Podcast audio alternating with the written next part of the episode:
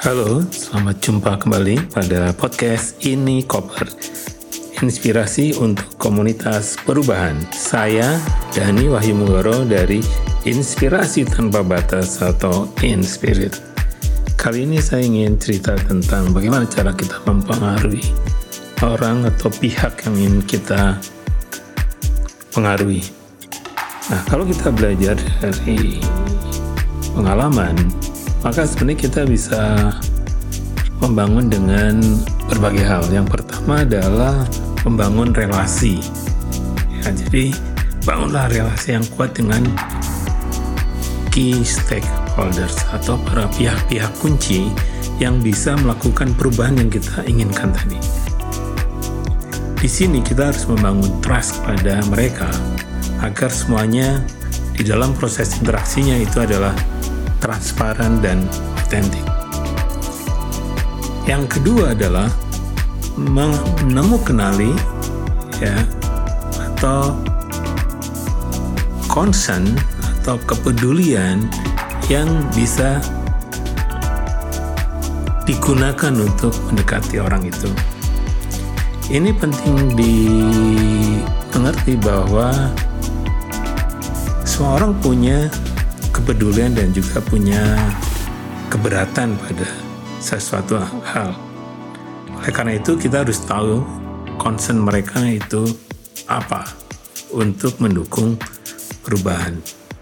Nah yang ketiga itu adalah gunakan bukti-bukti.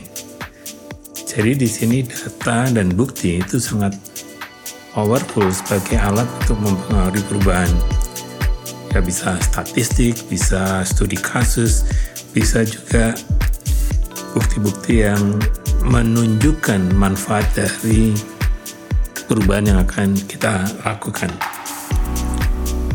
Yang keempat adalah gunakan storytelling.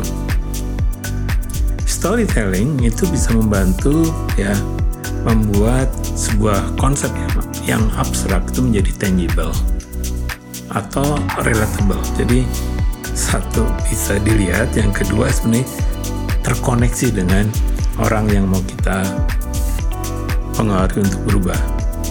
Gunakan di dalam storytelling adalah cerita-cerita yang nyata, ya, yang menggambarkan bagaimana dampak atas perubahan-perubahan yang kita akan advokasi kalau itu terjadi. Nah, yang kelima itu adalah bagaimana kita membangun apa yang disebut dengan sense of urgency yaitu bahwa ini sesuatu yang mendesak ya. jadi ciptakan ya sesuatu ini penting mendesak dan bisa memotivasi orang untuk melakukan aksi. Nah di sini sebenarnya adalah bagaimana kita bisa meng-highlight. Kalau perubahan ini terjadi maka akan terjadi seperti ini. Apa yang ingin kita lihat? Itu harapannya juga ingin dilihat oleh orang banyak juga. Karena itu kita bisa membangun yang disebut dengan sense of urgency. Nah, yang keenam itu adalah membangun koalisi. Kita harus membangun koalisi dari supporter supporternya kita ya.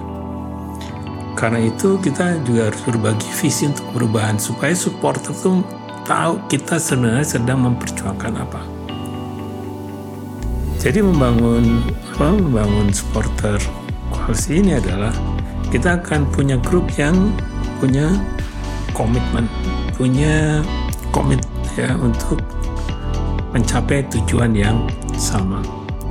Nah, yang ketujuh sebenarnya adalah persisten. Perubahan itu selalu sulit, ya karena itu kita harus mempersuasi orang dengan apa bagaimana menangkap ide-ide baru ini sehingga mau tidak mau kita harus apa tuh persisten semacam ulat ya bukan ulat juga apa istilahnya bahasa Indonesia nya teguh. Ya semacam teguh. Ya kita nggak akan patah arang sebelum impian kita terwujud. Nah kalau kita menggunakan strategi-strategi seperti ini harapannya bahwa kita bisa menciptakan positif outcomes yang kita bayangkan. Itu saja ini koper kali ini. Kami di Nikoper percaya bahwa berbagi apa pun bisa bermanfaat bagi komunitas perubahan. Sampai jumpa pada edisi berikutnya.